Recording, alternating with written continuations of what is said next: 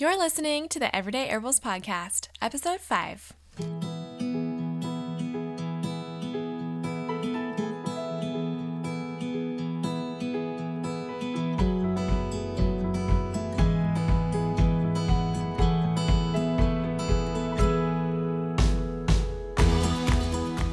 Hey, everybody. Thank you so much for joining me today for episode number 5.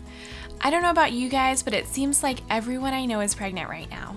And maybe you're one of them. Maybe you're pregnant, or maybe you're thinking about having a baby in the near future. Well, if that's you, I'm so happy that you found this episode because today I'm talking with Mary Bove, who's going to share with us, among other things, how to use herbs to prepare for a healthy pregnancy, deal with morning sickness, and herbs to use postpartum. Mary is a natural doctor, a midwife, and an herbalist. And she's also the author of The Encyclopedia of Natural Healing for Children and Infants and co author of Herbs for Women's Health. She also works as an educator and formulator for Gaia Herbs, and I'm so excited to have her on my show today.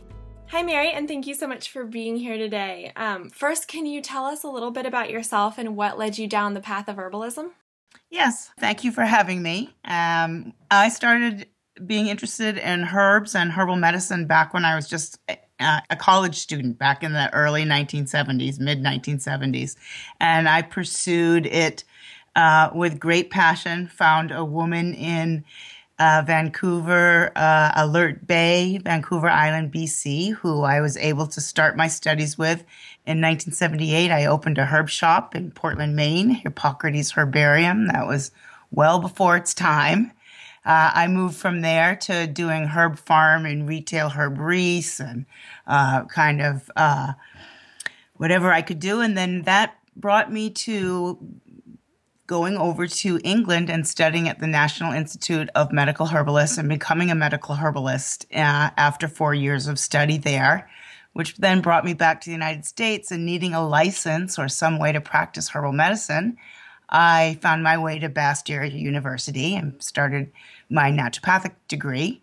Uh, that took a couple of years, and in that time, discovered midwifery, which just lit up my heart because I had had home births with my babies in England, and um, so hence I finished my midwifery degree in 1990 along with my naturopathic degree and started practicing lickety split. Worked at the birth center in uh, Seattle area, and then came east in 1993. Awesome. So today we're going to talk about herbs for pregnancy. Are there any herbs that you recommend women to take to prepare?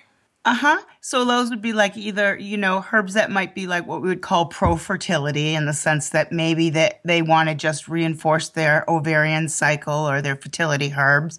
Um, maybe they want to, you know, improve the tone of their uterine cavity or their membranes that line that. So they may take herbs that would be what we call tonics. And those things are things like uh, Mitchella repens, uh, which we might also call partridge berry.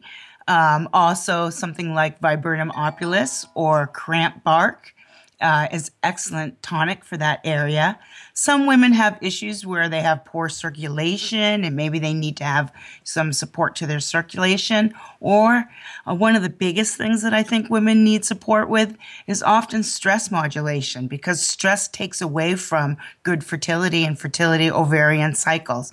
So to me, many times that's a time in which you can help a woman by using adaptogen herbs and nervine herbs to help um, modulate and diminish some of that stress so they can get a, you know, a more optimal ovarian cycle for uh, pregnancy. And how far in advance should women be taking these? So, how far ahead might depend on, you know, if they have uh, a couple of months and they know they're going to plan a pregnancy, you know, come say the new year or come say the summer, that I would definitely say if they have three months, that's an optimal time to do some of that kind of work. Uh, women who have trouble, you know, or specific issue, maybe they're going to need a little bit longer. But you can do herbal tonification teas. You can do them in tea form, or you can do them in tincture form, um, or tablet form. They do, and they don't necessarily have to be done. Uh, what we would say, you know, every single day. That many times those practices can be done several times in a week and combined with good nutritional practices. Are there any herbs we can take to help with nutrition? Well, herbs do provide nutritional aspects. Um, many times they'll provide me- multiple types of what we call phytochemicals. Um, but many times we have to eat those them in the sense that as a food and digest them. That uh, extraction, such as water or alcohol, doesn't always take like all the vitamins and minerals out. But one of the things that I think about with herbs is that herbs help our body use more of those raw materials. So if we're eating good food and um, and we're using herbal medicines to help to support our digestion or you know overall metabolism that they can actually help us utilize our food better Okay, so something like nourishing infusions, would those be good to take? Yes, nourishing infusions, things like, you know, um, a traditional one might be something like horsetail with alfalfa and um, you know, uh, nettles that help to support minerals in that sense. Or using something like dandelion root that can help as a bitter to help to support digestive function, which is going to help overall health. And those are the kinds of things, tonifiers and, and, uh, adaptogens that help to improve the, the, health of the overall body. And one of the things that I think is important is, is that a healthy body is able to get pregnant. Um, and I think and help and keep a pregnant and grow a, a pregnancy. And so if a woman does have the opportunity to plan ahead and to utilize, you know, herbal medicines and good nutrition and nutritional supplements if needed, um, she, it will help, you know, throughout the pregnancy, even in the sense of not having other types of complaints or an easier time or or you know being able to be more mobile during the pregnancy and can you talk to us a little bit about what causes gestational diabetes? Well, when a woman becomes pregnant, her physiology changes and it changes in at variety of different times during the pregnancy and different aspects. And so the you know, the whole piece of being pregnant, just the simple act of that on your physiology creates more strain on the pancreas and the kidneys and to regulate. So it's a one time really where a woman you're going to see a weak link in her metabolism. You might not see that again until she's 55 and she gets metabolic syndrome. I always thought looked at it here's your little window, your your crystal ball that tells you when you're a middle-aged woman you're going to have metabolic syndrome. So if you have gestational diabetes, you need to fix it now and you can fix it you know so that's a that's like a, a tendency that's a and they now know that gestational diabetes and metabolic syndrome those things are set in our fabric of our health back in pre-gestational time. And they actually now know that what the woman does in her pre-fertile and her first few trimesters makes all the difference on whether that baby's going to have diabetes type 2. And is there anything women can do who are having trouble conceiving? Oh yes, there's lots of things, and there's um, it's interesting because um, I was just working on a lecture yesterday and talking to someone this morning about this issue, and that many times when we're having trouble conceiving, we can look at it from a couple of different aspects. One, as I said, stress can interrupt our hormonal aspect. Another aspect of that is when our hormones are disrupted. A lot of times, stress um, can pull away uh, from our progesterone. And so that then will impact our second half of our cycle or our, our ovarian cycle called the luteal phase. So it creates a dynamic called luteal phase deficiency. And because of that, we don't have adequate uh, progesterone uh, to be able to create a healthy endometrium that can allow implantation and support for early pregnancy. So that's one of the things that herbal medicine can address very nicely with something like Vitex um, um, chaste tree berry. That is an excellent plant to help to change the dynamic of that and to improve fertility. Um, uh, often I like to use that in combination with two adaptogens. One is holy basil and the other is rhodiola, both traditional herbs used for fertility that help to build, build the fabric and help to modulate and good endocrine function. And that means not just ovaries, but you know, thyroid, adrenal, pituitary, and pancreas. Okay, so if you're taking these herbs to prepare for pregnancy, can you continue to take them once you're pregnant? Well, here's the thing that I often talk to my women about is, is that why would we need to continue them once you are pregnant? So if the goal is to get pregnant, then it may be that they then serve that purpose. And to just take plants for the purpose of taking them or because you heard it was good isn't always necessarily the best way to go about it. But because they are traditionally fertility herbs and can be used um, in pregnancy, if a woman is taking those to try to get pregnant and she becomes pregnant and doesn't know that for several weeks, these herbs are not going to be risky. Um, but generally, if there's no reason to take them once she's accomplished her uh, successful pregnancy, then we would cease them. There are plants and herbs that people do take during pregnancy to help as a tonifier and tonic of the pregnancy. And those are what we call preparatory herbs.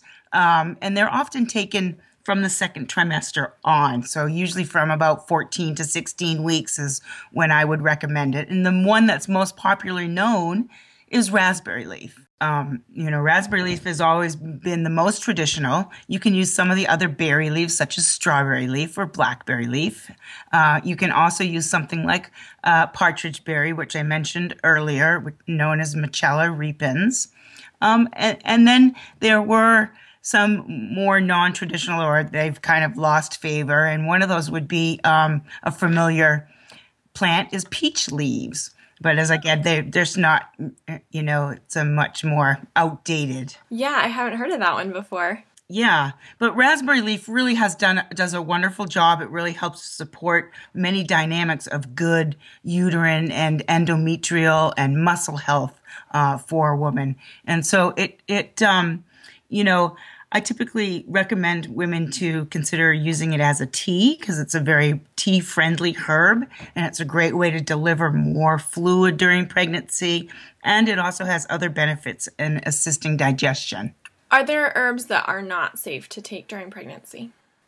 There are. Um, and there are specific herbs or there are groups of herbs. And one of the things that I think is very important is, is that um, when we're avoiding herbs in pregnancy, that there are some herbs that might be all right to be used in the third trimester of a pregnancy, but not in the first trimester. The first trimester is the most delicate, and so hence that would be a time in which we really don't really want to be using, you know, much of anything. I used to tell my women, you know, use food, good water, exercise, sunshine, laughter, you know, and if we need herbs, we will use them. But if we're looking for them for pregnancy support, we're going to wait till the second trimester. And generally, herbs that are high in alkaloids, uh, essential oils, not essential oil plants in the sense that if someone's having basil, which is an essential oil plant, they can use that for culinary herb or for pesto. But to take it as a medicinal tincture or as an essential oil may not be the best thing in the first trimester and then any of the herbs that stimulate the uterus, and those would be called emmenagogues or uterine stimulants. Um, and many of those, um, which things like golden seal um, or ephedra or many of the uh, cohoshes, those are all herbs that would be avoided uh, during pregnancy. I think also harsh laxatives, particularly in the first trimester, should be avoided. So those harsh laxative herbs that might be considered purgatives um, might also be something that somebody wants to watch out for. In general, I think you know, um, using herbs as beverage or in culinary aspects, as far as putting oregano, you know, in your spaghetti sauce or using pesto on your pasta, absolutely fine.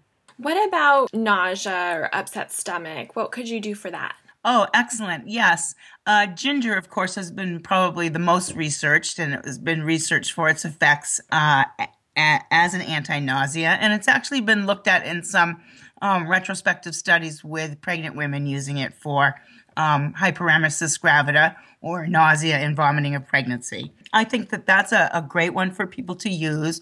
Also, using teas in small amounts such as using anise seed or fennel seed um, or a little bit of spearmint, a little bit of chamomile flowers, those types of things in uh, teas or in small, you know, um, doses can work very nicely. Sometimes a woman doesn't want to drink a large amount of tea for for nausea because of the weight of the tea in her tummy. So at that point, she could use, um, as I said, teaspoon doses or like taking uh, aniseed and chewing a small amount of aniseed in your mouth and allowing the seed uh, and oil of the seed to enter your digestion that way.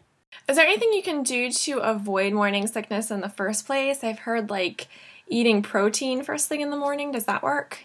There are a number of different things, and it really depends on the woman, in the sense that I never found one thing to work for every woman. Um, many times, eating um, protein can be useful. Some women found vitamin B12 shots to be very useful, or using a, a sublingual vitamin B. Uh, some women found having salt water in the morning was very useful, or using, as I said, ginger tea on a regular basis. Um, and so it can really be variable in that sense. And I think it can even change throughout the few weeks that a woman is dealing with having those symptoms in early pregnancy. And what about for migraines? Is there anything you can do for that? Ah, I would certainly say that if I had a woman who had a migraine headache and she was pregnant, I would be using the nutritional supplement magnesium because that's very helpful in helping to deal with migraines at the time of migraines and a, lo- a lot of the inflammation that goes on. And you could combine that with viburnum opulus or cramp bark because that's a smooth muscle and skeletal muscle relaxer. So it will help to relax the muscles around the head and the neck area. And it will also help to relax the vasculature um, of the blood vessels that can also be contributing to a migraine headache. And is there anything that you can take for moodiness? Uh huh. Well, s- certainly, I think, you know, if you're in your second or third trimester, you could use some lemon balm tea, which would be very useful. You could also use holy basil uh, which is a very uplifting plant. And that is also a fertility plant, and it's also what we call a galactagogue, so it supports lactation. And then um, you could uh, also use, you know, essential oils in a um, aromatic form, in the sense of atomizing them in the air. And lastly, if it was that you had anxiety, then you could use some chamomile for the anxiety. And what about if you've reached your due date and the baby still hasn't come yet? Is there anything you can do to induce labor or help that process along? Yes, there are. Um, many midwives use a variety of different herbs to help to induce labor, um, and it would depend on what's going on in the sense that if a woman gets to her due date and her cervix is not ripe and ready, then you don't really want to induce with just contractions because you've got a long, fat cervix that's not going to open up. So you would have to use herbs that thin the cervix, that make it uh, what we call efface, soften it. Um, and there are specific herbs, but they really should be done, you know, with a midwife's care. Uh, or a midwife herbalist's care. And then if a woman had a soft cervix that was already thinned and then she just needed to assist her contractions, um, again, there are plants that can do that. So many people use black cohosh to soften the cervix and um, relax it with things like lobelia. Other people, for getting contractions going, use things like blue cohosh or use things like um, mistletoe or um, what we would call, I'm trying to think of a common name for it, um, spikenard root. There are a number of different ones in that sense. Typically, what I would tell a woman who wasn't necessarily under midwifery care or was looking for a safe way to come to that, she might consider what we call uh, mother's cordial. And mother's cordial is a traditional partus preparatory to prepare the cervix for labor and delivery. And one usually starts taking it two to three weeks before their due date. If a woman gets to her due date, she can take it then at that time. And it helps all of those aspects that we talked about. And that's a combination of uh, several different herbs. Uh, and I know that herbalist and alchemist uh, out in New Jersey carries a wonderful mother's cordial. What about if a woman's having a natural birth? Are there things you can do to ease the pain? Yes. So, you know, certainly I think water, hot water, and the bath using warm, you know, um, compresses are on the bottom of the belly is very useful. Many women find that the scent of lavender and smelling lavender or having it in the bath water helps very much with discomfort. Many women report that lavender is very useful for perineal pain uh, and discomfort, both pre and post delivery. Um, and then if one's trying to um, diminish or take some of the edge off the pain, sometimes some women use things like passion flower or um, California poppy uh, to help to soothe the pain during their their uh, labor. But generally, you know, um, unless the contractions are not being constructive, um, then when you have lots of contractions but you're not getting anywhere, a lot of times there's a tension in the uterus, and instead of and it creates a lot of pain. And usually those people need a uterine relaxant, like the cramp bark or viburnum opulus, which helps very much to relax the tension and allow the contractions to then actually do work. And are there some other things we can do that aren't necessarily herbal? Oh, absolutely. I think, you know, again, it depends on the woman. Um, some women do really well with acupuncture or acupressure that, um, you know, there are yoga positions or birth positions that can help. There are homeopathic remedies that can be used to help um, as well. So, you know, for me, I always would, you know, start with one and move through the list based on how the person was responding. Part of the issue is is that pain is manageable when somebody you know has the ability and the skills to cope with it. And i think that you know many home birthers you know have skills because they've been working with one uh, birth attendant for nine months and they've created a relationship and they've created tools and they're they're in their natural environment and those things are extremely helpful. Um, i've also been at births where the woman is really comfortable being at home but the uh, partner isn't and because of that discomfort it creates an issue with the woman and you know we end up not being able to work at home I think with the hospital, I think sometimes what the aspect is is that, you know, there are multiple caregivers. Many times there are different shifts for a woman. She doesn't necessarily always have one person who's consistent. You know, hospital births who uh, incorporate doulas into their birthing find that they have better outcomes because the doula provides consistency. And so having, you know, tools and skills are, are extremely important. And I think even just the psychological piece of recognizing that the pain of childbirth ends. It's, you know, it's defined in the sense that you have a contraction, it lasts for three minutes and it's done. And then in that next two to three minutes, you have no pain. And then it comes again. So you can actually pace yourself. You can work with that. You can, you know, kind of ride that out. And if you have a good support team and you have a good, you know, process in your own self of being able to work at that degree, you can really manage um, the pain, that the pain doesn't necessarily become the highlighted issue. Mm. Is there anything that you can take after birth to avoid a hemorrhage? Oh, absolutely. And I think that, you know, some of what we want here after birth is we want the uterus to pull back and to and to what we call you know involute. So what we want is we can use something as simple as going back to the raspberry leaf tea or using the mother's cordial at that point, or using something like cinnamon tea, which can be very useful to help to minimize uh, the bleeding. Um, sometimes some people will do other types of what we would call uterine tonics, like nettles and um, again, um, raspberry leaf, uh, that kind of plant to to help to you know um, again bring that down.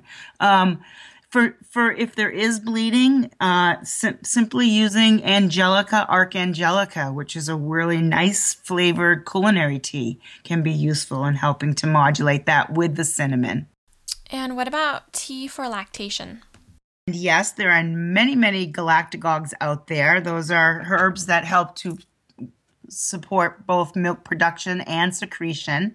Um, we might think of nettles as a very popular one. Probably the most popular one is fenugreek seed. And fenugreek seed works from a couple of different aspects. And typically you'll see fenugreek seed effects within 72 hours of starting that. So using it as a tea or a tincture, um, a woman can gauge by knowing that she should see a change in her milk within that set first 72 hours. We also use goat's rue, um, or what we know as galega, um, as a traditional galactagogue. And then things like dill seed, fennel seed, anise seed, they all fit into that group as well. Some less known ones I mentioned earlier, holy basil um, is an excellent galactagogue, as well as things like red clover um, and um, milk thistle seed. And which herbs are safe to use with babies? There are a number of herbs that were are good for bathing the baby. The one that comes to mind right away is calendula flowers. So calendula flowers are very you know, soothing to the skin. They help with, you know, improving skin health overall or if there's any kind of a rash. And that's a very easy um, aspect. And you can get calendula cream, which is excellent for fungus or candida that can be contributing to diaper rash. Using herbal baths can be an excellent way with babies or using a rinse. Um, using lavender flowers can also be excellent for diaper rash or um, any kinds of microbial uh, skin rashes that occur for them. Is it safe to use essential oils on babies? I would not be using essential oils directly on babies. They have really sensitive skin, and many essential oils have types of constituents in them that can be irritating to the skin, particularly like lemon based oils or, um, and poor grade oils. So, you know, I think there they have to be cut with a fatty oil that protects the skin. So, you know, if you're getting a baby oil that's, you know, avocado and almond oil and has a little essential oils in it, that's one thing. But directly onto the skin, I wouldn't suggest that. Would diffusing the oils be okay? Yes, you could diffuse it. I wouldn't put it right next to where the baby is, and I would certainly not put it right under their nose because it can actually collapse their respiratory tubes. So, um, but if you do have it in your room, you know, say it's in one corner and you're with the baby in another corner, that's fine. But you don't want to, you know, dab it under the nose or put it right, you know, pointing right into their little crib. Yeah. What can we do to make sure that the baby grows up with a healthy immune system?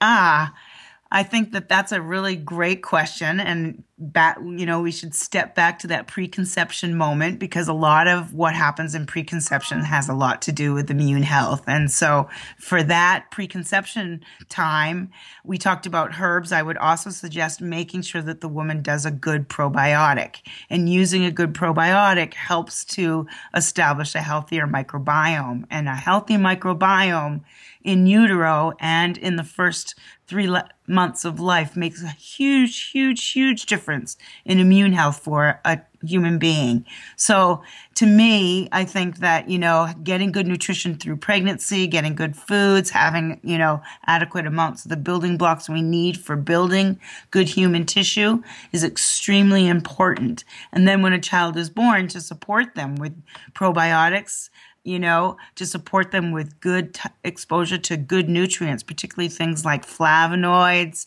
Um, you know, many of the bioflavonoids that we find in fruits and vegetables are extremely important in helping our immune system, as are proteins and omega oils. They're all used as building blocks, and so they're very, very important in the first several years of life.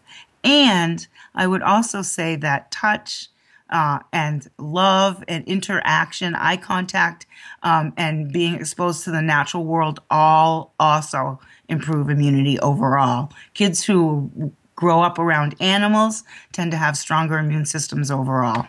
So, would you take the probiotics throughout the entire pregnancy then? Yes, I often encourage my women to do that. And what other supplements would you recommend? Um, generally, you know, once looking at a woman's diet, you know, you might su- suggest certain things, like particularly in the Northeast and it was the winter, they might need extra vitamin D. Using a prenatal vitamin was always a good insurance.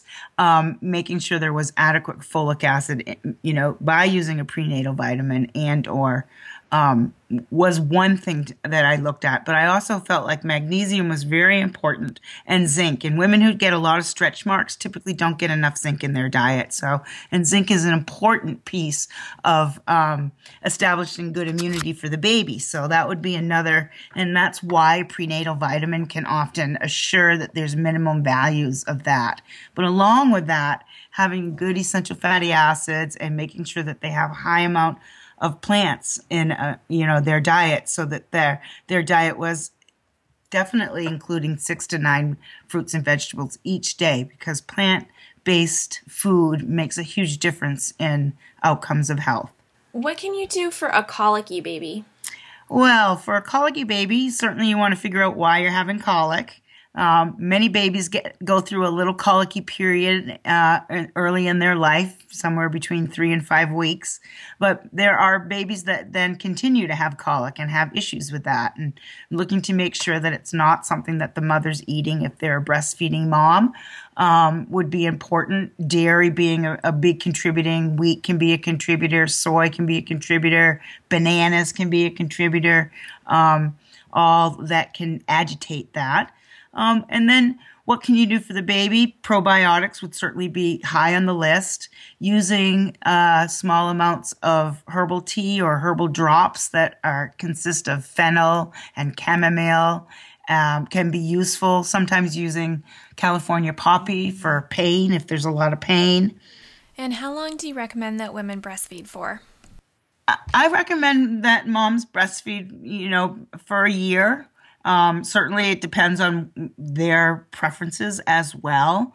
Um, I'd like to see a minimum of six months uh, up to a year, and then at that point, they may still continue to breastfeed but start to incorporate some solid foods. What can you do for a baby with cradle cap? Cradle cap um, is a hyperactive uh, uh, sebaceous gland on the child's head, and often you'll see hyperactive glands along the side of the nose, their eyebrows, um, behind the ears. And, you know, it's an early sign to me. It's an early sign that they probably have some atopic issues going on. So, some, you know, sensitivities going on. It might be because they don't have a strong microbiome, so they should be on probiotics. It might also be that they have, you know, um, are sensitive to something that the mom is eating or that they themselves are eating. Um, and so typically I would be looking very much into those aspects as far as what the mom can do topically. You can take, uh, olive oil and mix a few drops of rosemary essential oil into it and slather it onto the child's head. Put a cap onto the child's head and allow it to stay there overnight. And then take a dry loofah in the morning or a rough a rough washcloth, dry washcloth, and kind of take that off. Or some moms will just do it with their fingernail, and it usually means that you have to do it several times. Now the big thing is is whether it comes back. You can have some a child have old cradle cap that stays on their head and doesn't go away because it's so sticky and glue like, but it doesn't necessarily mean they're getting new lesions of that. And that's an important thing to be able to look and see. So if you've removed it and it comes back, then it tells you there's something internally going on. If you remove it and it's gone, it may well just been the phase that the child has. And what can you do for a fever in a baby? Oh, that's a really big, long question. and the sense that in a fever, and you know, are we talking about under six months, six months to 12 months? Because it really varies. And I think, you know, herbs have a lot to offer with fever. A child under six months, I think, you know, the mom should be having support. Uh, someone who doesn't know much about herbal medicine shouldn't be trying to manage their child alone in that sense. That children, as they grow older, use fevers as a defense, and they're excellent forms of defense. And a lot of times we get upset about the fever itself and how high it is, but it's not, you know, really an issue. It's working as an immune defense. A child who's, you know, two years old and has a temperature of 102 and is still running around and asking for food is not sick from that fever. She's dealing with a very good um, fever that's being constructive. Um, for a child who's at 99 temperature and listless on the couch, that child is not doing well. So many times you you know the the high height of the temperature isn't always you know inducive of how sick the child is. But but using traditional herbs for managing fever like peppermint and yarrow flowers and chamomile flowers and and um, catnip and elderflowers are, are you know have a long history of helping to you know assist someone through their feverish time so that they can you know not have it be uh, what should we say, uh, um, negative to their body, but it can actually be assisting to their body and help their body get through an aspect because we get fever because we have infection. And so the fever helps to communicate to the rest of the immune system that it needs help. And what about for teething? Ah, Teething is, you know, often accompanied by fever, and that's because as we, you know, inflame our gums and break through with our teeth, that's uh, allowing the outside world to get close to the inside of our body. So we use fever to modulate immune. It's an immune defense. It's like sending a guard along to make sure that nothing happens. Um, using things like chamomile and elderflowers during teething can be very useful to help to deal with some of the symptoms that can come up with teething, such as drooling, such as sore mouth, such as diarrhea and also using things like valerian uh, tincture just rubbed onto the gums can be very useful or a little kava tincture rubbed onto the gums directly can be very useful in helping the child to kind of take that away. And then lastly traditionally many children or moms will use a, a peeled licorice stick that's very sweet it's a little bit firm and that can be very useful and it's also very anti-inflammatory so it helps with the gum uh, inflammation and how do we know which herbs are safe for babies? I would say go to my book. That, you know, this is where a person needs to go to a book. And so I wrote a book called The Encyclopedia of Natural Healing for Infants and Children, and it works with what I call the kids' materia medica. And so it talks about those plants that are kid friendly. And there are several other herbalists and naturopathic doctors who have published on uh, kid friendly herbs. But I think that's the first thing that a parent needs to do is to go get a book and be guided because there are herbs like black elderberry, like lemon balm, like chamomile, like echinacea that can be very useful um, in helping children through childhood, you know, health challenges that come up for children on a regular basis. And are there ways to make taking herbs more fun for children? Yes, that you know, making popsicles, using syrups or elixirs. Um, there's actually a licorice lollipop on the market that's used for dental caries and for um, you know mouth health in that sense, and for um, and so and right now on the larger market there are so many kid friendly herbal products out compared to what there was 20 years ago. But I think you know kids often walk away with you know a lingering taste. And if it's sweet, then that t- typically is something that will, you know, bring them back to that. So syrups and glycerates and, um, you know, more uh, gummies, those types of things are a little bit more attractive. Okay, and is there a place where women can go to find a good midwife? Um, there, well, there's um, MANA, which is the Midwives of America, and I would certainly say start there that there's also, you know, um, naturopathic midwives, and you can put in naturopathic midwives, um, and you'll find them listed there. Okay. And how can we find out more about you? Well, a couple of places. You can uh, go to uh, GaiaHerbs.com, their website. I'm a medical educator there. I also help to formulate a, a line of herbal products for kids that are kid friendly. You can also go to uh, marybove.com, which is uh, my website that I'm building. And as I said, I did publish a book, which is available on Amazon on uh, Kids for Herbs. I mean, Herbs for Kids. And it has a lot of great recipes. It has guidance for preparation. It talks about common uh, types of challenges that come up for parents and, uh, you know, some creative ways to deliver herbs to kids who aren't, aren't you know, as compliant. Okay, great. Thank you so much for joining me today. Well, thank you. Mary shared some great information with us today. If you'd like to find out more about her or purchase one of her products, I have all of the links on my show notes page at everydayherbals.com slash episode 5. I also want to thank all of you who have supported this show so far by subscribing or leaving an iTunes review or purchasing a product through my website. I couldn't do this show without you guys. Hope you have a great week, and I'll see you next Monday.